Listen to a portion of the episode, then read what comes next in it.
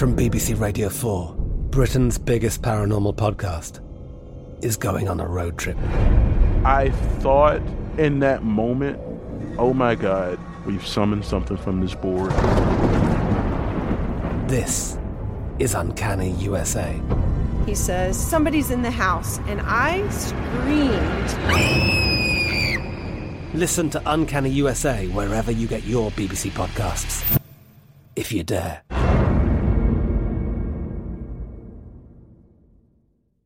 Hey, it's Will Friedle. And Sabrina Bryan. And we're the hosts of the new podcast, Magical Rewind. You may know us from some of your favorite childhood TV movies like My Date with the President's Daughter. And the Cheetah Girls movies. Together, we're sitting down to watch all the movies you grew up with and chat with some of your favorite stars and crew that made these iconic movies happen. So kick back, grab your popcorn, and join us. Listen to Magical Rewind on the iHeartRadio app, Apple Podcasts, or wherever you get your podcasts. Brought to you by State Farm. Like a good neighbor, State Farm is there.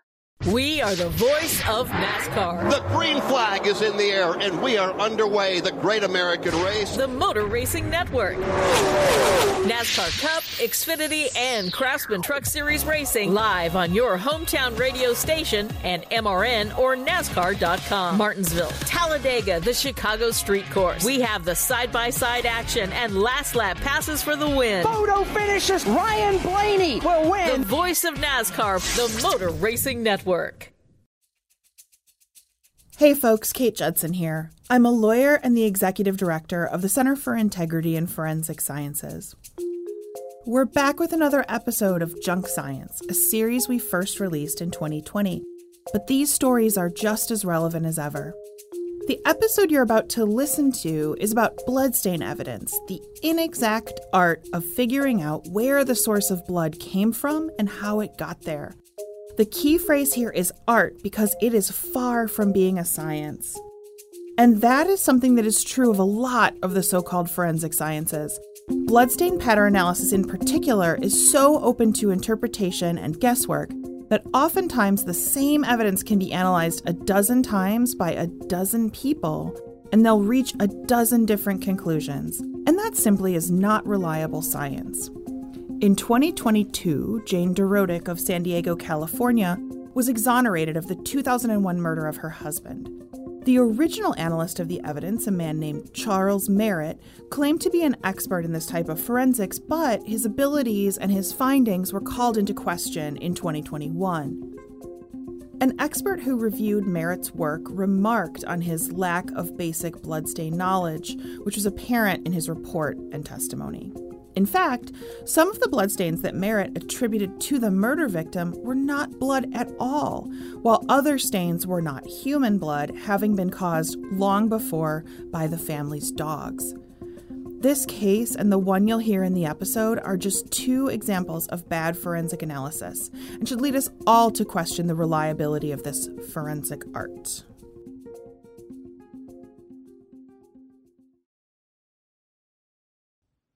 It's 5 p.m. and you call your spouse. You say, "Don't wait up. I'm going to be working late. I love you. I'll see you when I get home." You've been married for 7 years and you have a good relationship. You bicker from time to time. It's not perfect, but what marriage is. You get home around 11 o'clock at night and the front door is open, which is strange. It's always locked when you come home late from work. You walk in, toss your keys on the kitchen table, and call out for your spouse. No response. You walk through the living room towards your bedroom, and you notice that the lamp has been knocked over. The power cord has been pulled from its socket. You walk down the hall and shove your bedroom door open, and you're greeted by a scene that is so horrific, your mind can barely comprehend what your eyes are taking in. There's blood everywhere. It's on the carpet, the bed, on the wall above the dresser. Your spouse is on the floor, mouth open. There's a large pool of blood coming from their head. It's dark and thick, and as you move closer, you see that it's still pooling. The blood is still flowing from somewhere. At this point, your body has gone into some state of shock. You're drifting between consciousness and some paralyzing, dreamlike state. You manage to call 911. You plead, you scream, you cry for them to come right away. You reach down and touch your spouse. You feel for a pulse. You put your ear to their chest. There's no movement. There's no sign of life. You lean down and try to give them CPR. You don't even know how long you've been doing it. You lose sense of time, but eventually you hear sirens. They're blaring, and all of a sudden, there's chaos. The room is filled with people. A paramedic puts a hand on your shoulder and says, "Let us start working here," and pulls you into another room. Then they tell you what you already know but don't want to admit. Your spouse is dead. You're not crying, you're heaving, trying to catch your breath. The police try to console you. They tell you they're sorry, but that you have to try to calm down. They need to figure out what happened, and they need your help. You're in no state to drive. You're put into the back of a police car. When you get to the police station, a detective comes in with a sweatshirt and sweatpants, and he says, "Take off your clothes and put these on." You're somewhat relieved to get out of your clothes, which are soaked with your spouse's blood. A different detective comes in, and she asks you how you got blood on the backside of your pants. Where were you standing when you got blood on the cuff of your shirt, on your sock? You don't know the answer to these questions. It was all such a blur. Over the next several weeks, you're asked to come down to the police station over and over again. The detective's questions become more aggressive. And it's becoming quite obvious that they suspect you did this. You are eventually charged with the first-degree murder of your spouse. At your trial, the prosecution calls to the stand a bloodstain pattern analyst.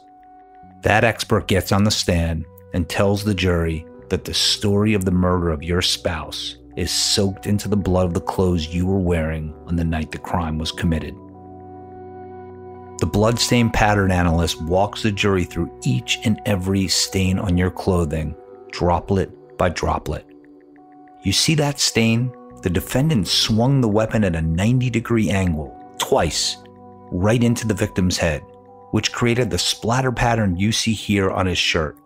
High-velocity projected spatter, they tell the jury. No other explanation for it. They say that the stain on your sock was dropped from your bloody hand as you held the murder weapon. They never tell the jury what the murder weapon actually was, and they never recovered that object. They just tell the jury that you must have gotten rid of it, right before you staged the 911 call. The expert says that they've examined the blood drops, the stains, the puddles, the pools, and they're able to reconstruct precisely how you committed this murder. The angle at which you swung the weapon, the force with which you inflicted the blows, and where your spouse was standing when they were beaten to death. The stains prove that you did not perform CPR. You did not check for a pulse, because if you had, there would not be this spray pattern that's projected onto your shirt. These stains all indicate that you committed this murder. You glance over at the jury. Most are taking rigorous notes. One is so taken, so rapt, that he stopped taking notes altogether and just sits staring at the expert, covering his mouth with his hand. You look over at your defense attorney and think, how in the world is this happening?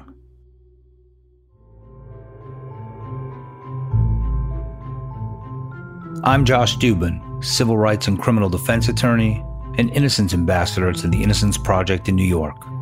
Today on Wrongful Conviction: Junk Science, we're going to explore bloodstain pattern evidence. Like other forms of junk science used in criminal trials, bloodstain pattern evidence falsely claims that it can identify the culprit of violent crimes. But bloodstain pattern evidence has no grounding in any verifiable science. So how did this kind of junk science become admissible? It turns out that bloodstain pattern analysis was born in the basement of one man's home in a small town named Corning, New York. I'm Katia Adler, host of The Global Story. Over the last 25 years, I've covered conflicts in the Middle East, political and economic crises in Europe, drug cartels in Mexico. Now I'm covering the stories behind the news all over the world in conversation with those who break it. Join me Monday to Friday to find out what's happening, why, and what it all means. Follow The Global Story from the BBC wherever you listen to podcasts. We are the voice of NASCAR. The green flag is in the air, and we are underway. The great American race. The Motor Racing Network. NASCAR Cup, Xfinity, and Craftsman Truck Series Racing. Live on your hometown radio station and MRN or NASCAR.com. Martinsville, Talladega, the Chicago Street Course. We have the side-by-side action and last lap passes for the win. Photo finishes. Ryan Blaney will win. The voice of NASCAR, the Motor Racing Network. It is Ryan here, and I have a question for you. What do you do when you win? Like, are you a fist pumper? A woohooer, a hand clapper, a high fiver. I kind of like the high five, but if you want to hone in on those winning moves, check out Chumba Casino. At chumbacasino.com, choose from hundreds of social casino style games for your chance to redeem serious cash prizes. There are new game releases weekly, plus free daily bonuses. So don't wait. Start having the most fun ever at chumbacasino.com. No purchase necessary. VGW Group. Void where prohibited by law. See terms and conditions. 18+.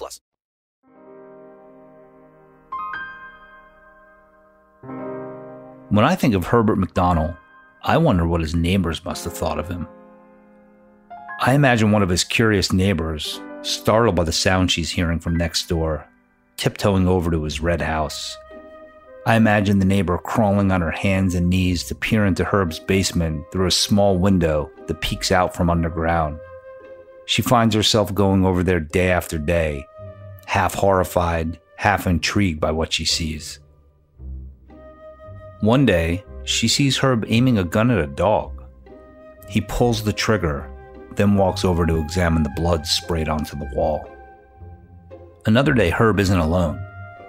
There are some young women in lab coats in the basement. They dip their hair into a thick red substance. Then they swing their heads around to make Jackson Pollock-esque splatters onto the paper-covered walls. The next week, the neighbor sees what appear to be dead bodies, and she's got to be mistaken. But then she sees Herb take aim, shoot the lifeless body, and blood slowly oozes onto the basement floor. Herbert McDonald actually used these techniques in his basement, giving birth to the forensic science of bloodstain pattern analysis. Herb was a chemist who worked for Corning Glassworks, which makes Corningware casserole dishes. But his passion was crime scenes, and so he doubled as a forensic professor at a local community college. For Herb, every crime scene, and particularly the bloodstains left behind, told a story. Not only did he believe that bloodstains provide clues, he took it much further than that. He believed that he could re-engineer the choreography of the crime just from analyzing the bloodstains. Herb styled himself as a sort of modern-day Sherlock Holmes. He even posed for the cover of one of his books in the trademark deerstalker hat and a pipe. In 1973, Herb started an unaccredited school right out of his basement. He named it the Bloodstain Evidence Institute. It took 12 years for Herb to get his moment to shine. In January 1985, 4 people were found dead in their home. 21-year-old Reginald Lewis was accused of shooting his older brother, his younger 13-year-old brother, and his parents. Reginald's father was discovered on fire in a hallway, having been shot and strangled before being set ablaze. The Sherlock Holmes of Corning, New York, Herb McDonald, testified as an expert witness in this case.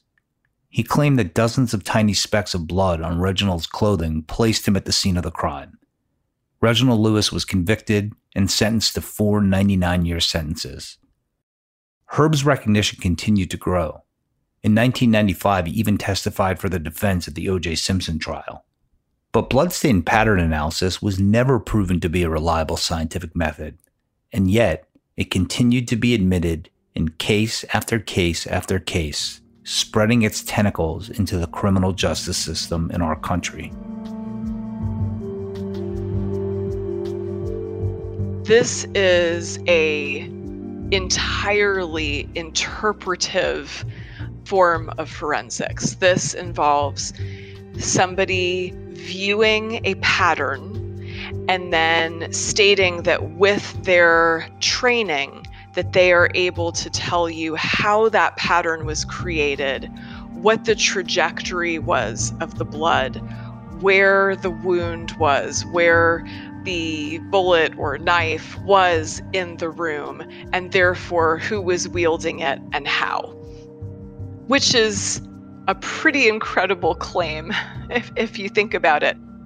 Joining us today is Pamela Colloff, and Pam's a senior reporter at ProPublica and a staff writer for New York Magazine. So, Pam, when you really look into these forensic sciences and see how they originated, I have to say that in all of my work and researching various disciplines of forensic science, blood spatter analysis has easily the craziest story of them all. And you've researched this intensely. I want you to tell us more about Herb McDonald, the so-called grandfather of blood spatter analysis. His belief was, and what he sort of told generations of police officers, was that, yes, bloodstain pattern analysis was based on highly complex trigonometry and fluid dynamics, but that they could master the skills to this in as little as a 40-hour class. And he began to teach these classes all over America at local police departments, and did so for decades.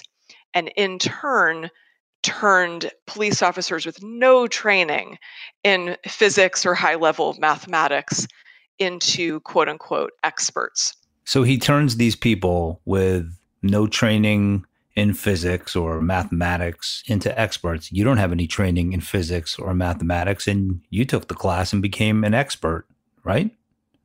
I went to Yukon, Oklahoma, where the police department was offering a week-long class. I took it with about 20 law enforcement officers, and I was stunned at what I saw. We were sort of rubber stamped through just the most basic concepts of bloodstain pattern analysis. And we would have to identify stains according to this taxonomy that the discipline has, these particular kinds of spatters and drips and spurts and swipes and smears. They have all these different names for things. The final day of the course, where our instructor set up these sort of mock crime scenes, and he used blood to, on sort of like butcher paper, to show us what bloodstains would look like at a crime scene. And then our job, and this was part of our final grade, was to come in and just by looking at that, no other clues, no other context clues, use that to say what had happened at the crime scene. And then to learn how to say it on the stand in a way that sounded like a scientist and like someone with scientific certainty. And that to me was extremely disturbing. Aside from what you witnessed in the class, tell me, like, what is one thing that stood out to you as something that seemed off about, you know, what he did or what he had students do? I know of several students who have shot cadavers in controlled situations to look at the way that blood moves. Now, think about the way that blood operates within a cadaver versus a living person with a beating heart. I mean, there's so many things about that that don't make sense. Right. So with a dead body or a cadaver, it should be common sense. There's no more blood flowing through the veins, right? The person isn't moving anymore. And there's a different viscosity or thickness to the blood once someone is dead. So all of this makes a difference in, first, how the blood travels once the body is hit with an object, whether it be a bullet or a bat, and then the blood will also look different once it lands. Doesn't it all come down to there are a lot of different ways that blood can get on a surface, and you can't say definitively which way it happened? That's exactly right. The surface that blood falls onto makes a tremendous difference in what you can tell. If you had a white, all linoleum or marble room, like a very controlled atmosphere like that, you might be able to make some determinations about some things, possibly. But in real life, in a real crime scene, you usually have blood falling onto porous things, carpet, clothing, things where it becomes increasingly difficult to tell the angle that blood fell onto those surfaces at, because they're so diffused when they land on that material. Yeah, I mean, there are some cases where blood spatter analysts have been on video trying to recreate a stain pattern from a crime, and it takes them 10 or 15 tries to get the stain to look similar to how it looks at the crime scene or on the clothes of the accused. I mean, I saw one video where they finally get it right? They get it to look like it did at the crime scene after try after try after try, and they start cheering and high-fiving. So if it's so hard to tell how a blood stain got where it did, then what kinds of consequences will that have for someone that's been accused of a violent crime? A common example, I've seen this many times, is there's a spouse who commits suicide, who shoots themselves, and the other spouse discovers the person who is shot, rushes over to the person, cradles them, tries to give them first aid, and in the process gets blood on them. And what I saw again and again is if someone who's injured expels blood from their mouth or their nose onto another person's clothing, right? They're coughing, they're struggling to breathe. That pattern of blood looks very similar to the kind of atomized blood that sprays when someone's shot. And then an analyst for the state will be brought in and will give this very convoluted logic as to why that happened during the commission of the crime. And then there becomes this divergence of opinion of, did the victim hold the gun and fire this upon him or herself, or was it the spouse who fired the gun? And the claim is that by looking at the way that the blood is distributed at the crime scene, you know 100% what the answer to that is.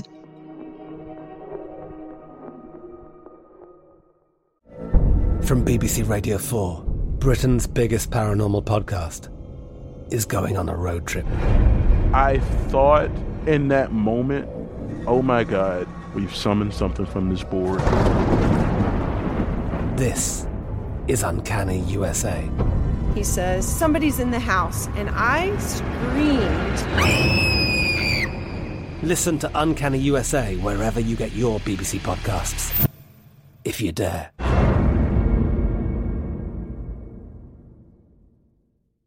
We are the voice of NASCAR. The green flag is in the air, and we are underway. The great American race. The Motor Racing Network. NASCAR Cup, Xfinity, and Craftsman Truck Series Racing. Live on your hometown radio station and MRN or NASCAR.com. Martinsville, Talladega, the Chicago Street Course. We have the side-by-side action and last lap passes for the win. Photo finishes. Ryan Blaney will win. The voice of NASCAR. The Motor Racing Network. Hello, it is Ryan, and we could all use an extra bright spot in our day, couldn't we? Just to make up for things like sitting in traffic, doing the dishes, counting your steps, you know, all the mundane stuff. That is why I'm such a big fan of Chumba Casino. Chumba Casino has all your favorite social casino style games that you can play for free anytime, anywhere, with daily bonuses. That should brighten your day a little. Actually, a lot. So sign up now at chumbacasino.com. That's ChumbaCasino.com. No purchase necessary. VGW Group. Void where prohibited by law. See terms and conditions. 18+.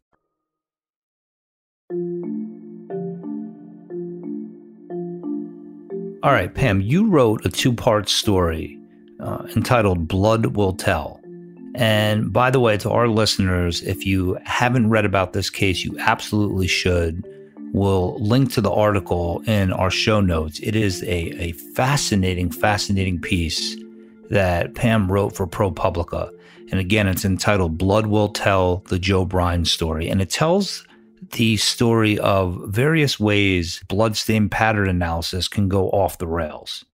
And I want to say that it has a happy ending, but it's a tragedy, really, right? I mean, you have a man that was loved by everybody. He's a high school principal. He spent 33 years in prison for the murder of his wife.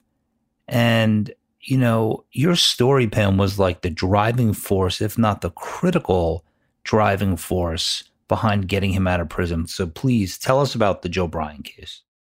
Joe Bryan was a beloved high school principal in a little Texas town called Clifton, Texas. And in 1985, when he was, by all accounts, out of town, 120 miles away in Austin at an educational conference, his wife was shot and killed in their home. And this was initially investigated as a robbery gone wrong. And about a week after the murder, a flashlight was discovered in the trunk of Joe's car that had tiny, tiny specks of blood on it. And there was no blood found in the car or anything like that.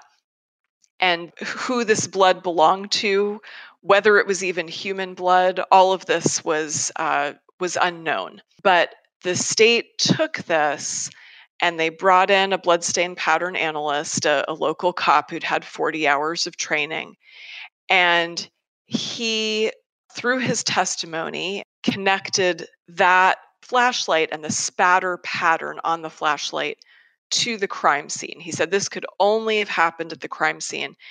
And his theory of the case was that Joe had held the flashlight in one hand, a gun in the other.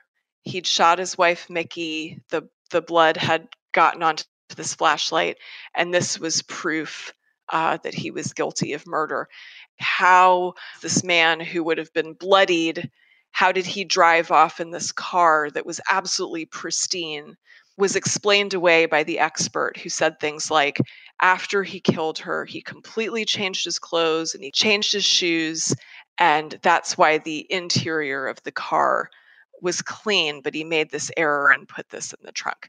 And that was enough. I mean, this is a man, there was no motive, no physical evidence. He was many counties away. He was in a different place the night of the crime. But that expert testimony from that cop was enough to get a murder conviction and a life sentence. I mean, it's so difficult to listen to this. And I wish I could say that I'm sitting here, you know, shocked and was able to tell you, wow, I've never heard of a case like that before where, you know, the accused is actually in a different town altogether. But unfortunately, I've heard this before. This happens to many defendants or people that are accused of crimes they didn't commit. Was Joe ever exonerated? So Joe was not exonerated. He was paroled. And the state of his case, he had an evidentiary hearing in 2019 with some really, really compelling testimony that suggested not only his innocence, but a possible other perpetrator.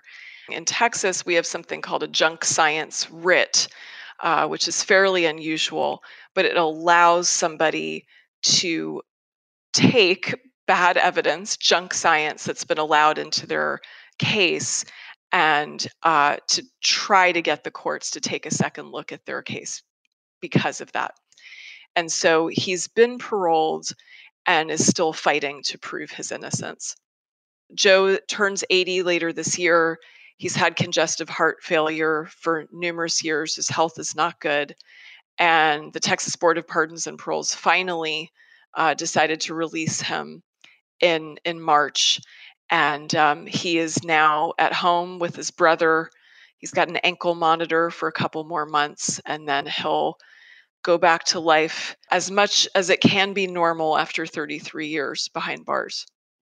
I mean, a lot of people always say they hear about this, you know, work of helping the wrongfully incarcerated, but they hear about it when it's too late, you know, after they have lost decades and decades of their lives. Oftentimes their lives have been utterly destroyed. I mean, you know, you read the stories about them getting out, but take it from me, having worked with scores of exonerees, not only my clients, but some of the Innocence Project's other clients, they're just never the same. The psychological damage of being, you know, confined to this narrow space and all of the horrors of prison that you hear about that happened to these people. And then on top of it, being in there for something you didn't do. I mean, there have been studies about how it inflicts even more psychological damage on people to be in there for something that you didn't do. And the lost years just can't be replaced. No amount of money is going to make that pain go away, no matter how much compensation they get. And yet these wrongful convictions just continue being propelled by junk science. It's just astounding. Exactly. I was flabbergasted when working on this story and trying to find, well, where is the research that backs up all these claims that people are making on the stand? Where is the academic work that's been done? Where is the anything? This is a discipline that when you look at sort of the fundamentals of how do you prove reliability, no one can quote an error rate.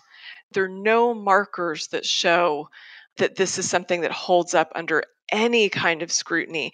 And so this idea that we can not just look at blood as a clue, as we would at many, many, many things in a crime scene to help us figure out what happened, but as something in which you can entirely, independent even of any other evidence, reconstruct the crime itself, quickly leads you into wrongful conviction territory.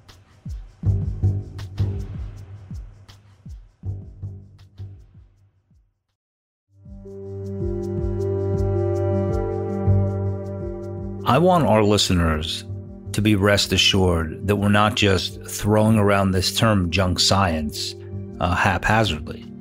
Just to be crystal clear, there has been extensive research on the effectiveness and the accuracy of bloodstain pattern analysis. And this will become somewhat of a drumbeat in our series. We're going to continue to go back to this study that was done in 2009 by the National Academy of Sciences. And they issued a report after examining various disciplines of forensic science that are used in courtrooms across the country.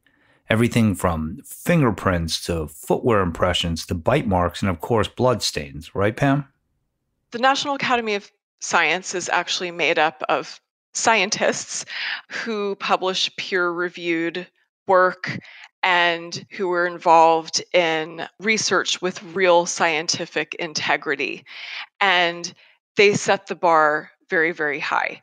And they have long been extremely critical of bloodstain pattern analysis and really cautioning courts to not consider this a science with the sort of accuracy as, for example, some DNA testing or toxicology, where you really have, you have numbers and certainty to work with. So outside of DNA, the NAS study was really critical of all of these other disciplines of forensic science. And what it said about blood spatter analysis is this, quote, "The capable analysts must possess an understanding of applied mathematics, physics, fluid transfer, wound pathology, and that this blood spatter analysis is more subjective than substantive."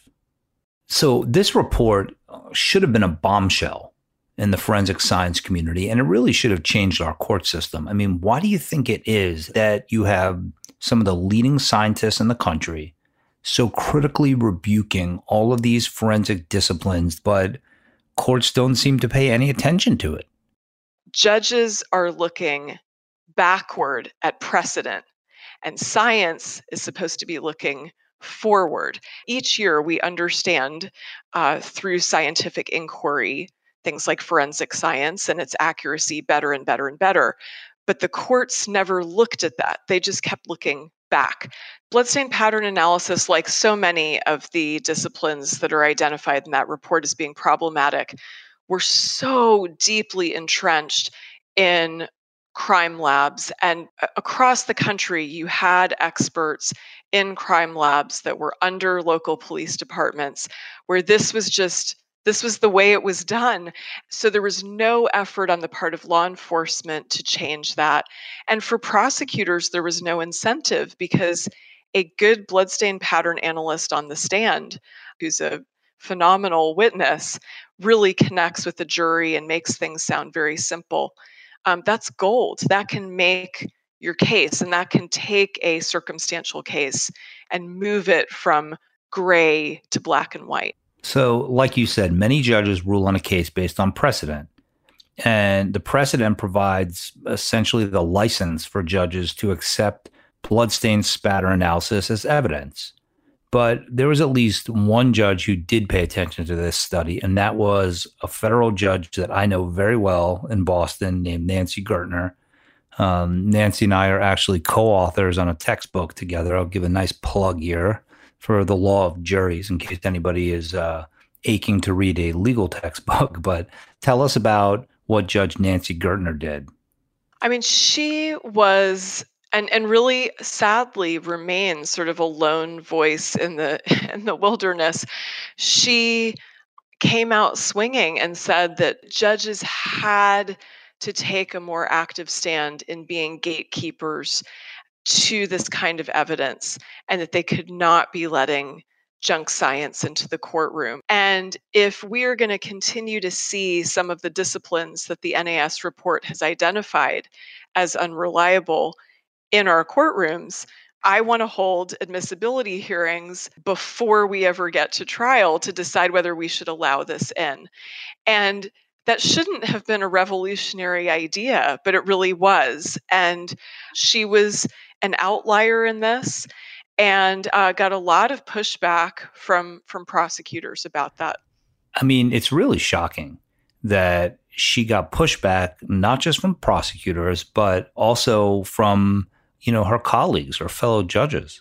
She's a hero, and I think that her insistence on something as basic as fairness being controversial is really disturbing.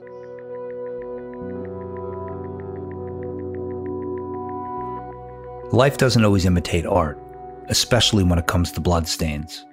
It's important to remember that shows like Dexter and CSI are just entertainment. It isn't real life. And many of the techniques that we think are science are far from it. You might be listening to this wondering what you can do to make sure that junk science like bloodstain pattern analysis stops being admitted into courts. In our show notes, we're attaching a link to the National Academy of Sciences report that we spoke about in this episode. Send it to your local criminal court judges. Give them something to think twice about before admitting this evidence in their courtroom. Something else you can always do is make sure that when you get called to jury service, you don't try to get out of it. You do it and do it as a conscientious juror.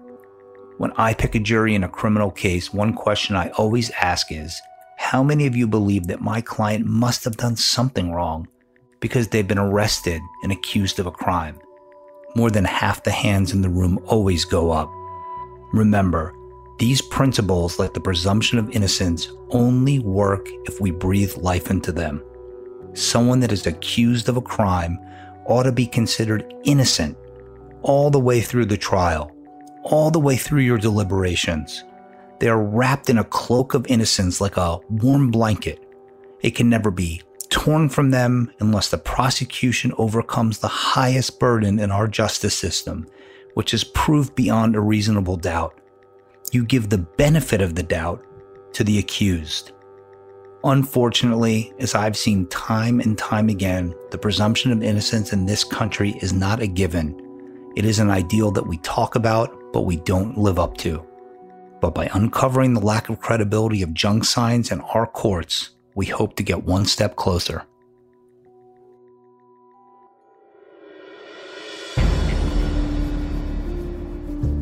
Next week, we'll explore the junk science of arson with Innocence Project co-founder and famed civil rights and criminal defense attorney, Barry Scheck. Wrongful Conviction Junk Science is a production of Lava for Good Podcasts in association with Signal Company No. 1. thanks to our executive producer, Jason Flom, and the team at Signal Company No. 1, executive producer Kevin Wardis, and senior producers Kara Kornhaber and Britt Spangler. Our music was composed by Jay Ralph. You can follow me on Instagram at Dubin.Josh. Follow the Wrongful Conviction podcast on Facebook and on Instagram at Wrongful Conviction and on Twitter at Wrong Conviction.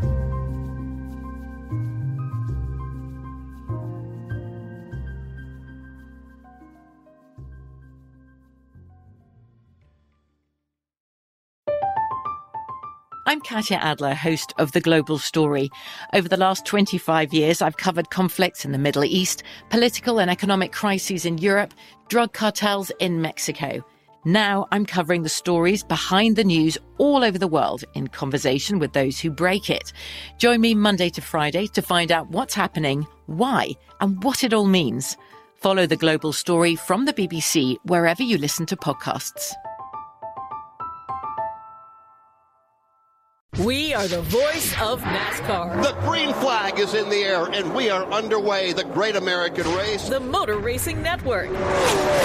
NASCAR Cup, Xfinity, and Craftsman Truck Series Racing. Live on your hometown radio station and MRN or NASCAR.com. Martinsville, Talladega, the Chicago Street Course. We have the side-by-side action and last lap passes for the win. Photo finishes. Ryan Blaney will win. The voice of NASCAR, the Motor Racing Network. Xfinity has free premium networks for everyone this month, no matter what kind of entertainment you love. Addicted to true crime? Catch killer cases and more spine-tingling shows on A&E Crime Central. Crave adventure? Explore Asian action movies on Hayah. Searching for something extreme? Check out skating, snowboarding, and more on Fuel TV Plus, the global home of action sports. And find crowd-pleasing bops on iHeartRadio's Hit Nation playlist. There's new free shows and movies to love every week. Say free this week in your Xfinity voice remote.